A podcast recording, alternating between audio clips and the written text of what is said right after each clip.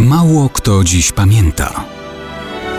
Datownik historyczny prezentuje Maciej Korkuć. Mało kto dziś pamięta, że 70 lat temu ludzkość musiała sobie jakoś poradzić.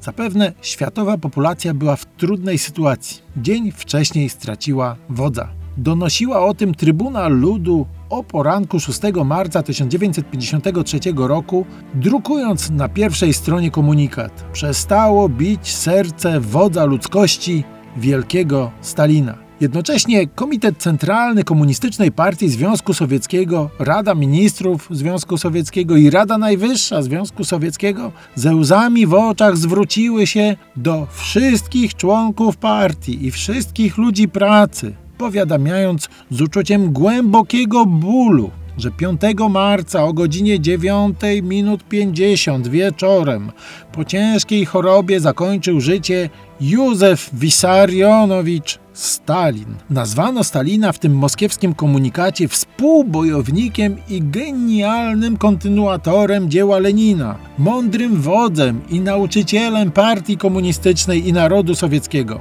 którego imię jest bezgranicznie drogie naszej partii, narodom i masom pracującym na całym świecie. No cóż, lekko się powtarzali, ale to im nie przeszkadzało. Napisali też, że Stalin potężną partię komunistów wraz z Leninem nie tylko stworzył, ale też ją wychował i zahartował. Wod maładziec.